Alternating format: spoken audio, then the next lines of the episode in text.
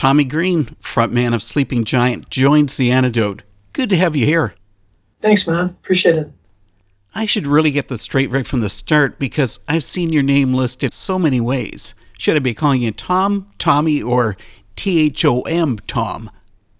Um, yeah, Tommy's fine, man. the other names are just your alter egos. Yeah, it's true. Multiple personalities. So that's how it works. Sleeping Giant just got back from playing Christmas Rock Night in Germany. You sure you're really ready for this talk, or would you rather just go back to bed? no, good. I'm good, man. It's um, yeah, it was a long one. It was a long weekend. We left on like a Wednesday, flew through the night, got there Thursday, crashed, played Friday, Saturday, flew back home without sleeping super early Sunday. So it was uh, kind of a whirlwind, but yeah, I'm back. I'm I'm here. I exist. I'm awake. And after all these years, you're just used to jet lag? Yeah, basically. That's how it works. you know, if you say sleeping giant here in Ontario, everybody thinks of this landmass up on Lake Superior, but I'm sure that's got nothing to do with your band name. How about giving us the roots of the band and where the name came from? Sure. Well, one of my favorite bands uh, when I was like a you know just a, a, young kid getting involved into the hardcore scene in Salt Lake City just still in like you know high school. And my one of my first bands that was ever my, my favorite was a band called dead guy. And uh, they had a song called crazy eddie. And the lyrics of the song talked about sleeping giant who's seen it all and who's not going to stop and all this stuff. And I, I like the song so much and I always thought that phrase sleeping giant was really cool. So when we started the band i remember thinking it's called sleeping giant. And people thought that was super awesome the dudes in the band liked it. And um, then we found out that the region of Southern California that we were from was actually called the Sleeping Giant. The Inland Empire of Southern California is the region that we're from, and it was uh, the Sleeping Giant because it was where so many people that supported kind of the greater Los Angeles area, where where so many of them sort of stayed and worked from. It was like a citrus capital, and so it kind of had its own unique identity in the region that we were from in Southern California, and so it sort of took on its own meaning um, for the region. It was almost like we were representing something bigger in Southern California too. So um, it, really just started because Dead Guy is like a really good band, and um, that song was really good, and I like the idea of you know Sleeping Giant. It, for me, it just started because I like Dead Guy, and then it took on a different significance because it was actually the the name of the region where the band came from. Effectively, you were destined to take on that name. yeah, that's kind of how it felt. It felt like a real kind of special kind of thing. So, and it's definitely been that. It's definitely been a really special experience. The music of Sleeping Giant is heavy, and so many Christians still equate that music with darkness. And some even take it further and say that metal and hardcore come from the devil. I'm sure you've heard it all before, but how do you respond to people when they bring that up? Well, I mean, honestly and truly, it's like I don't actually worry about too much of that when I've heard it, I've thought, well, it's the source. That's what people are really talking about, you know. And, and the reality of the situation is that God invented music, and the enemy is a he perverts what's already there. He corrupts what's already been created. He can't create anything. And so the idea of tone and frequency, music and sound, even Davidic worship and praise, there was times when it was aggressive. You know, the Hebrew word for praise barak means to bow, but then the, the Hebrew word for praise shabach means to shout in a loud voice. And so I'd imagine if we could see David in the tabernacle back in the day, we'd feel very freaked out by the way he was worshiping um, and the undignified nature in which he danced before the presence of God. I think it doesn't look anything like sitting in rows with a light show, you know, on a Sunday morning. So I don't really worry too much about some of the cultural differences. I would just say that God invented music and the enemy has been the one that sort of counterfeited what God made and uh, all we're doing is a redemptive work, taking back what already belongs to Jesus and giving it to his people again. So I don't really worry about that stuff too much. That makes you a current day David. You dance on stage. I do dance on stage. I love it, man. It's one of the only places I can kind of get that wild in worship, and so it's it's a special time for me. And uh, I, I feel like some of what we do in the hardcore scene, some of the values, um, some of the aggression, even some of the expression it's really a part of how we are designed to worship on this planet. And uh, it's something that's lacking in many modern day worship contexts. So i'm grateful to have a forum to be able to express that in a healthy way with the Holy Spirit, the presence of Jesus as the source of my life, for that to come out in worship. Um, people need to see that it's possible to praise God in an unconventional way, especially for people that religion has really put a box around what God is allowed to be. They really need to see that there's a big, wide world that God is the originator of, that God loves and is expressing his love in. Yeah we dance. We get we get wild on purpose because there's a time to sing and there's a time to be quiet. There's a time to kneel. There's a time to bow low and there is a time for warfare. You know hopefully we represent a different dimension of praise than what people are used to seeing but make no mistake about it the strength and source of my life is jesus and that's where our worship comes from this puts sleeping giant into a unique spot combining worship with hard music was that always the intention of the band? Yeah. I used to just wanted to make music that I felt like angels would sing to that wouldn't be a betrayal of my culture. Like even the fact that we're a Christian hardcore band um, is already so fringe and weird, even to my friends within the hardcore scene. You know, we're walking a really weird line because we're taking a subculture in America, the hardcore scene, which is now an international subculture. We're taking a sound that many people in that subculture would say, like, this is ours. We're taking that and we're adding this Jesus dimension to it, which already makes it way weird for them. I'm hoping to build a bridge so that Christian people will actually give this sound a chance without counterfeiting or selling out the thing that I love about it. I love the sound. I love the style of music within the hardcore scene. I love what it has meant to me and I love what it creates for a lot of people that have, you know, deep fear, anger, you know, issues that they need to get out in a healthy way. And so I love what the hardcore scene represents. So creating worship that won't sell out where I've come from, that is a part of where I've come from, um, that still brings glory to Jesus and creates maybe some some space in the church for people to to give this a second look. That's always been the plan from our very first record was to to be about what we're about, which is we are about our Father's business. We really are about the Lord and we're really about God. Our lives have been changed by Jesus. So that is the, the driving passion, but we're not going to alienate where we've come from in the pursuit. So, yes, it's always been a part of the plan to create worship that was intimate, that was driving, that was aggressive, that was cathartic, that was all those things that I think don't happen on a Sunday morning because the context isn't the same. I think you'd be interested to know that I attended the opening for a metal church in Toronto, and guess whose song they were including? Yeah. Guess what band it was? That's Sam John. I know him. He hit me up and let me know they were getting launched. That's cool. The Underground in Toronto. That's sick. They played Tithemy, right? Exactly. So cool. Yeah, I mean that's been the point. Is like if we can create ammunition for you know the body of Christ to take and, and disperse and give out, like then maybe there's more people that go, gosh, I, I really needed that. I needed that moment to be able to dance. I needed that moment to be able to to get out the aggression or the, the feelings of frustration that I'm feeling. And it's I'm too loud for churchy music right this second. Thank you for creating music that would cover me where I'm at. And then maybe it's easier to walk into some of those quieter moments because you've got a place to put it.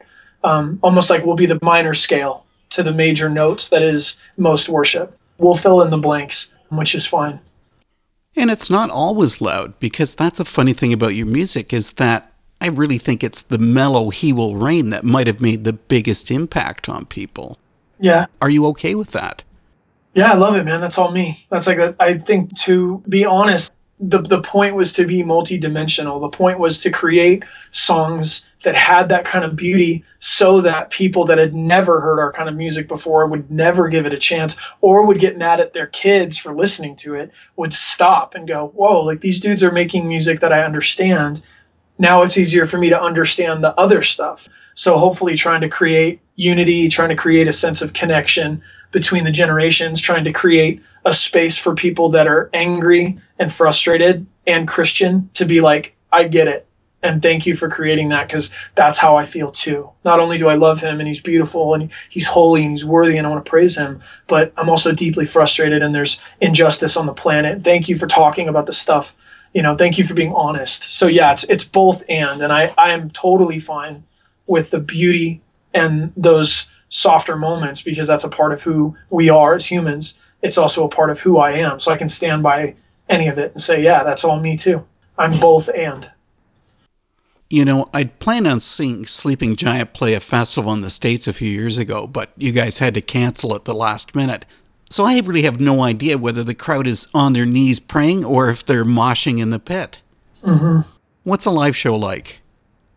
It's all of the above. It's hopefully it's kids just dancing and having a great time and jumping around and moshing and freaking out and stage diving and you know just do going nuts and, and expressing themselves and having a great time. And then there's also moments where you know hopefully people are truly connected with the presence of, of jesus. Like you know god is everywhere like omnipresent but but i love that he would manifest his presence in a specific way to touch the lives of people and hopefully not only the lost but the found that everyone would feel a sense of like wow if this is what jesus kind of feels like this feels good to me. And, and maybe their hearts would open up to um, the message of his life and his story and his death and resurrection. And his lordship you know? So it's it's all of the above. I hope that it's deeply fun. I hope that it's powerful and joyful. I also hope that it's deep and impactful and it draws people to change the way that they're thinking and receive from the holy spirit and maybe be transformed in those moments you know to be healed to be set free from mindsets that are damaging to even have miracles happen in that wild and crazy kind of setting. And we've seen it all. We've seen people um, really touched by God in miraculous ways. People that we didn't pray for, but just God was moving. If you can, you know, get behind that kind of thing, and people just were touched by God, and they were sick, they were deaf, they were blind, they had serious injuries, they had sickness and disease, and all of a sudden, boom, in the presence of God, in this weird hardcore show environment, you know, God touches them and they know that He's real, and and that's something special between God and with that individual and we hope to set that kind of atmosphere or environment everywhere that we go um, to take that opportunity every single chance we have to share jesus with people. Something else about your band is that the lyrics from sleeping giant are aggressive. I mean really just like your music. But i mean the lyrics are aggressive in a spiritual sense. I suppose yeah. i'm thinking of songs like brothers keeper or throne room militants. And mm-hmm. it has the line it's the man christ crucified so we live and die for the secret life. And to the enemy of our souls, we've come here to destroy. Should mm-hmm. Christianity be militant? Yeah. as simple as that. I mean, yeah, yeah, like seriously, it's. I mean, I get the multidimensional part of everything. There was a certain time where Jesus said, you know, in a specific context, I haven't come to bring peace but division. I've come to bring a sword.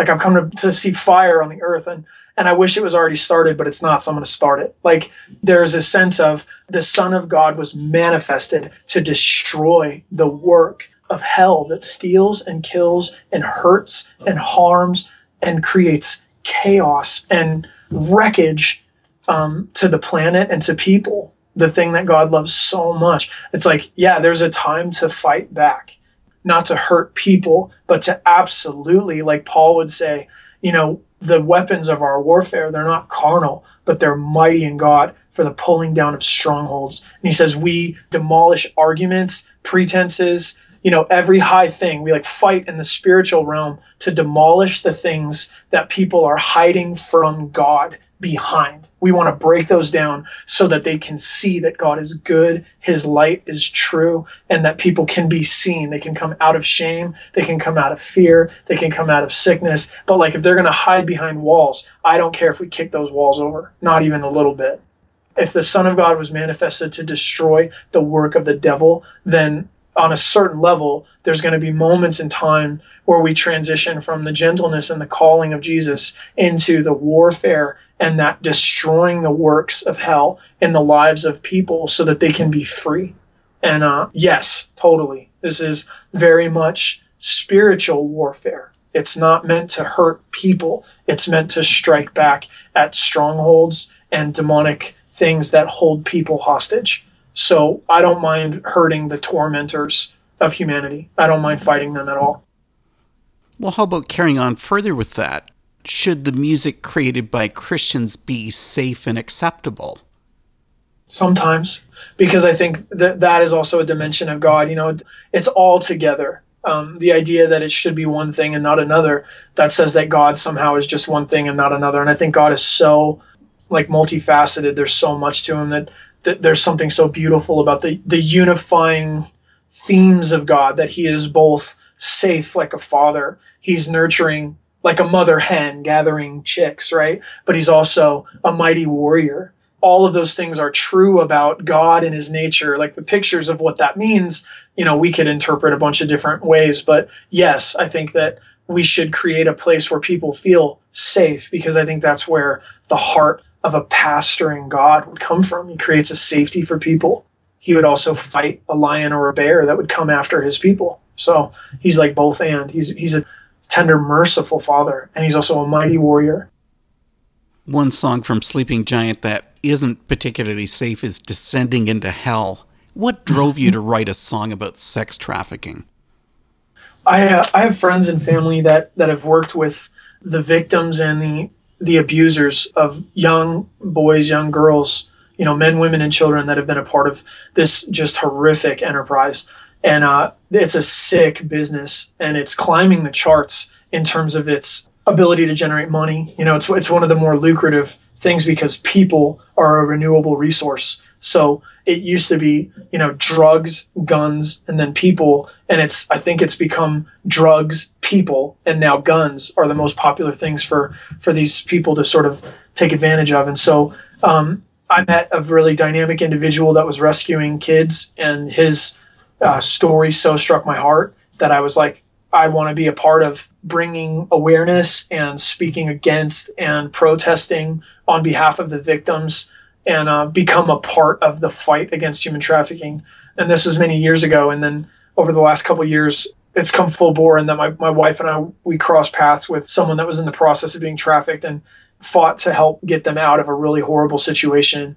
Um, and so we've been, we've been touched personally as a family um, in the fight as well. And, and we will continue to be just because it's something that speaks to a number of different issues poverty, um, people's lack of connection, empathy, sexuality, family, you know, fathering, mothering, all the, there's so many dynamics um, that are touched by this issue. The manifestation of it is that people are selling other people for sex they're using humans, uh, but the root of it comes from so many different places that it's a it's a universal thing that people can understand. It touches everyone all over the world, and so um, when it hit my heart, I went, "I'll fight this. I'll fight this for sure." And so it's become something that's been important. Even going to Cambodia to work with Agape International and filming our video for Victory, which is one of the songs off of uh, Finished People. You know, that was working alongside of a human trafficking group in Cambodia um, which has been so devastated since the late 70s under the Khmer Rouge and, and what's happened there. It's like, it's a big deal. And so, um, starting with that record, I didn't know about the issue. Um, I had no idea until just before we wrote Sons of Thunder. So, when that popped up, I went, oh my God, I need to fight this. This is something I feel compelled to lend my voice to. And it's been consistent ever since. It's been something that we've written about um, multiple times. It's not only through Sleeping Giant where you share your faith, Tommy in Salt Lake City you're involved with the Rev gatherings. Mm-hmm. Can you fill us in? Well, yeah, man. I, I started a Bible study in Southern California um, in 2004, and it turned into a church that's called Tithemy. And my dear friend Eric Gregson, who was our one of our guitarists up until maybe four years ago, he took over pastoring Tithemy um, when I moved to Salt Lake City with my wife Chrissy to be with my my daughter Merritt. And so we got to Salt Lake and we, we worked at a church there and, and we started another Bible study for kids a couple years in. And that turned into our second church.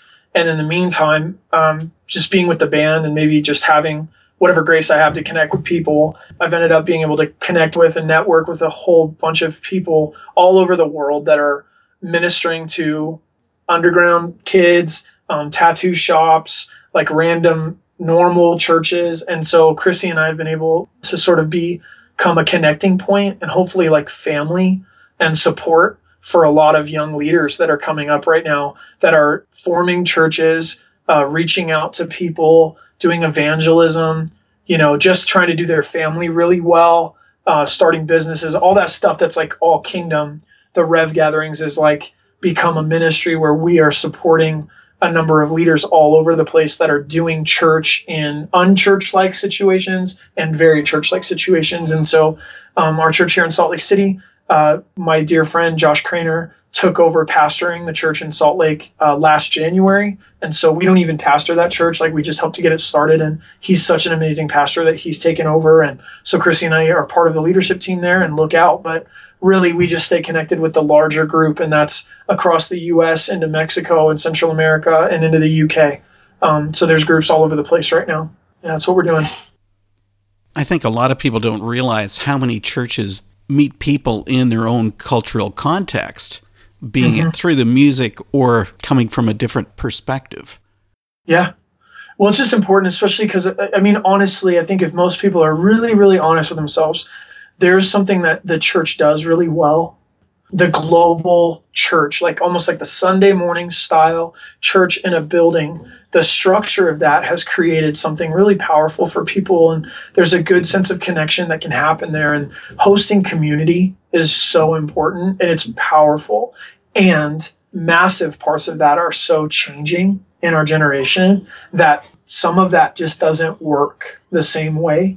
And so it's important for us if the face of the church is changing, we need to be able to adapt because heaven is connection with God and with each other. And if that's happening, um, I don't really care where or how it looks as long as the word of God, the presence of God, the people of God are getting together. That's probably what heaven is going to feel like. And so, however that needs to happen, I'm with it. I don't need a building. I don't need a lot of structure, but those things are good as long as they exist to serve connection I think they're going to be great and they're going to last. But any system or organization or business model that gets in the way of actual connection in the Holy Spirit is probably going to fall apart in the next like 20 to 25 years because people don't have time for that. So anyways, as as the face of the church is changing, I feel like we've had a unique seat into the underground, which I feel like is kind of the tip of the spear in many ways. We've had a chance to see what people are putting up with and what they're not, and then just trying to create space for what's real. You know, the Rev Gatherings isn't going to compete with Mega Church, but like we're not trying to. And Mega Church can't compete with what we're doing because what we're doing is always going to be more intimate and dynamic in different ways. And so I'm cool. I'm cool with my lane, and this is what we're doing. So the Rev Gatherings is essentially it's just become church for leaders that are doing church in other places.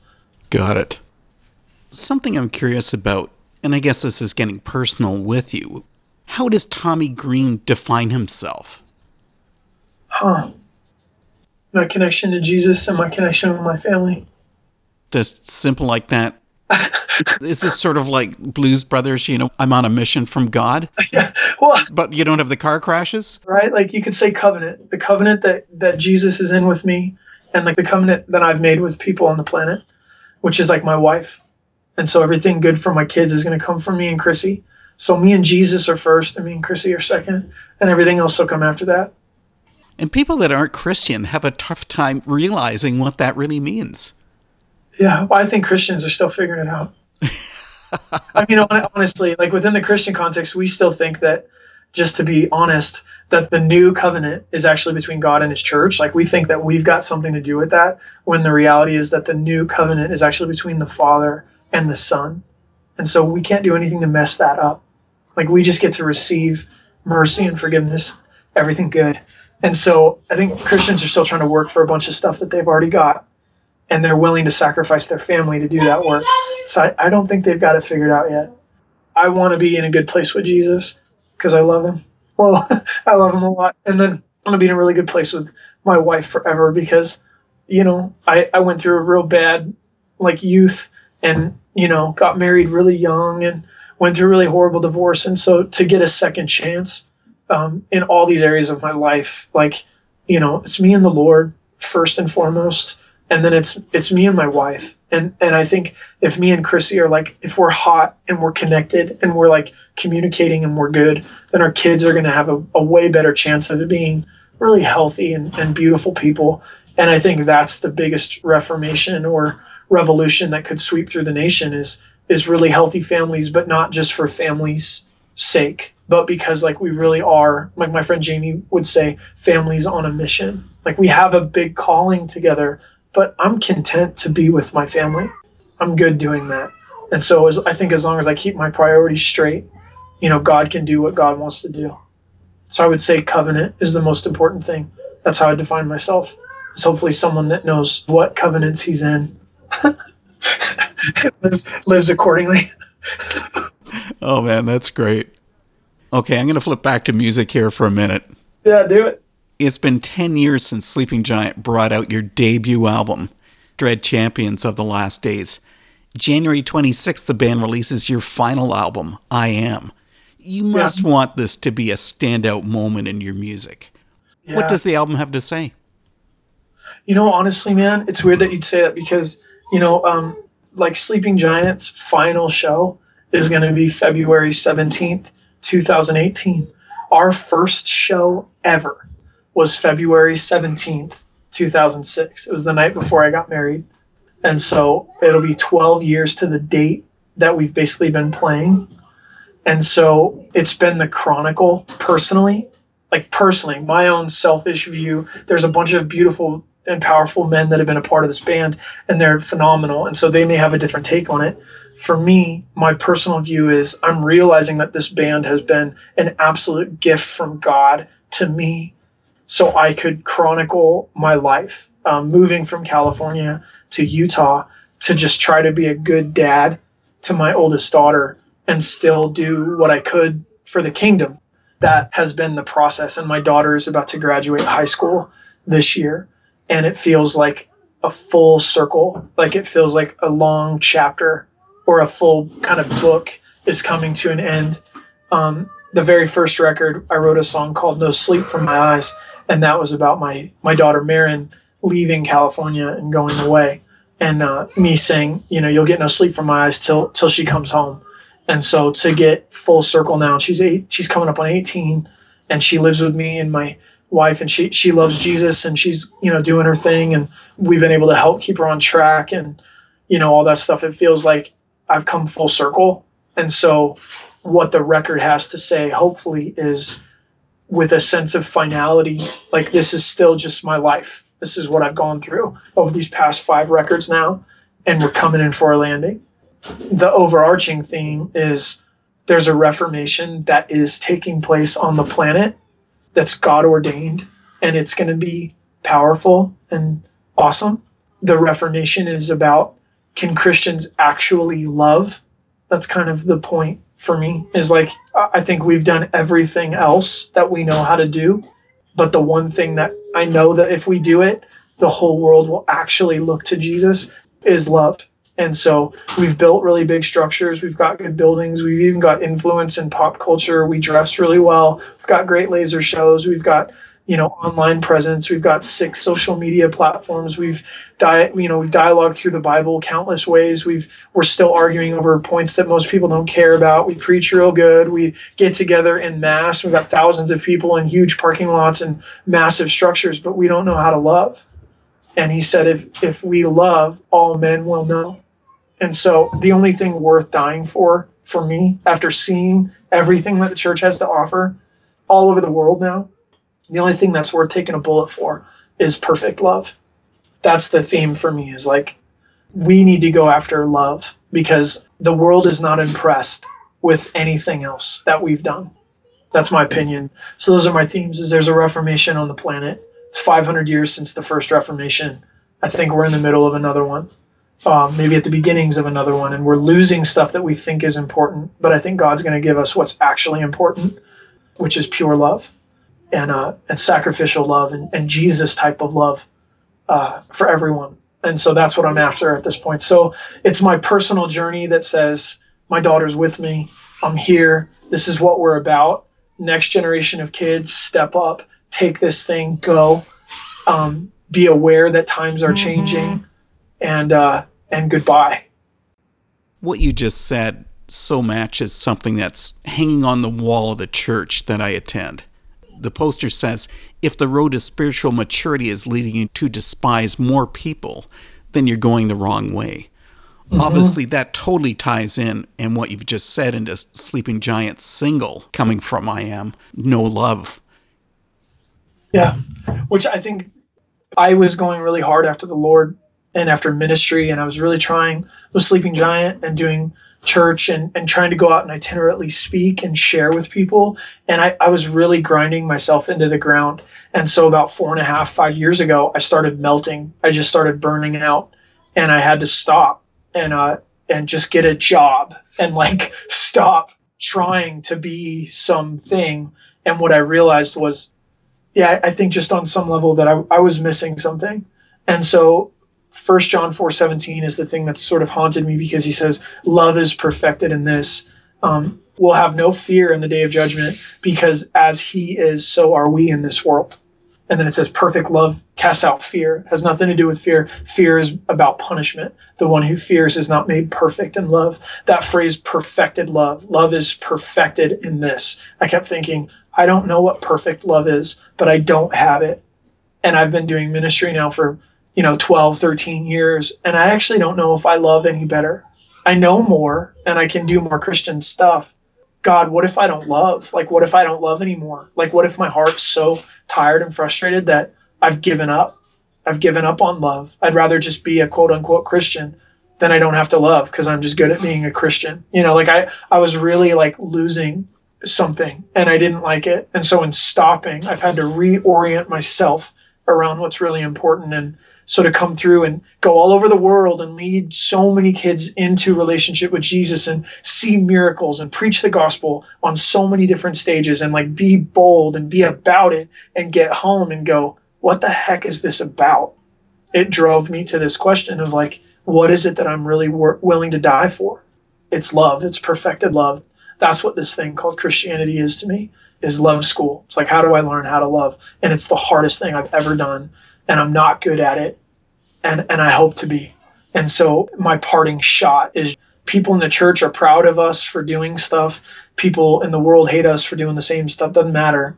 I hope that we've learned how to love. I hope that we're learning how to love because I think at the end of the day, everything else is going to be really disappointing. But love never is. Love will never disappoint us. Tommy, I really appreciate you coming on the Antidote Man and sharing about Sleeping Giant. Yeah, man. Thank you so much, Dave. I appreciate it.